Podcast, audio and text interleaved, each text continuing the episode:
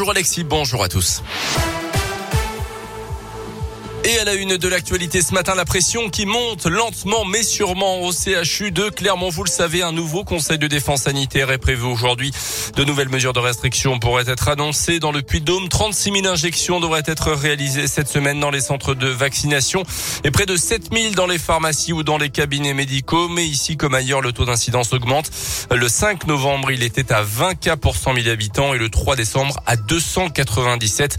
La croissance des hospitalisations ne suit heureusement pas le même rythme, mais elle est bien là quand même, comme le constate le professeur Ousmane Traoré, responsable du service hygiène au CHU de Clermont. On est sur, euh, on va dire, une trentaine, 30-35 euh, cas, dont un peu plus de 10 effectivement en réanimation, avec des chiffres qui fluctuent d'une heure à l'autre, hein, parce qu'il y a bien sûr des gens qui rentrent, qui sortent, alors qu'on était euh, autour d'une dizaine de cas, hein, réanimation compris, il y a un mois essentiellement des patients non vaccinés et des patients vaccinés mais très fragiles, par exemple des pathologies cancéreuses ou des greffés euh, et euh, exceptionnellement des patients qui sont euh, vaccinés. Quelques-uns, effectivement, vont être hospitalisés. Il y a quasiment un an, le 9 décembre 2020, le taux d'incidence dans le Puy-de-Dôme était de 110 et 260 personnes étaient hospitalisées.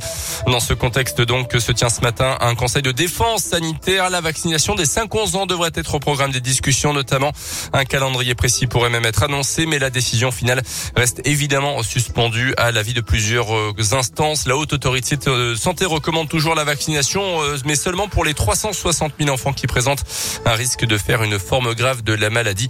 Sur les dernières 24 euh, heures en France, plus de 42 000 nouveaux cas ont été enregistrés. En bref, le premier meeting d'Éric Zemmour, très mouvementé hier à Villepinte, en région parisienne, des militants antiracistes ont tenté euh, de perturber le discours du candidat à l'Élysée. Résultat des affrontements avec des partisans d'Éric Zemmour, une équipe de l'émission Quotidien a été huée et rapidement exfiltrée. L'actu chez nous, c'est des conditions qui s'améliorent doucement sur la route ce matin, notamment sur la 89 après les chutes de neige d'hier soir. Interdit de rouler entre le péage des Martres d'Artière et le nœud de Nervieux côté Loire. Dans les deux sens, les poids lourds peuvent de nouveau rouler depuis environ 8 euh, heures ce matin. Autorisation signée du préfet du Puy-de-Dôme. Un homme blessé par un coup de couteau au thorax à Courpierre dans la nuit de vendredi à samedi. Un suspect a été interpellé puis mis en examen. On ignore pour l'instant les circonstances précises de l'agression qui s'est déroulée lors d'une fête sur fond de consommation d'alcool selon la montagne. Les sports avec le foot et la fin de la 17e journée de Ligue 1, de match nul de partout de Lyon.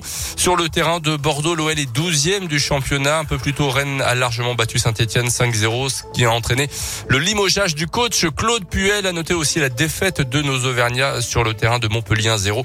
Le Clermont Foot retrouve sa place de barragiste 18e du championnat ce matin.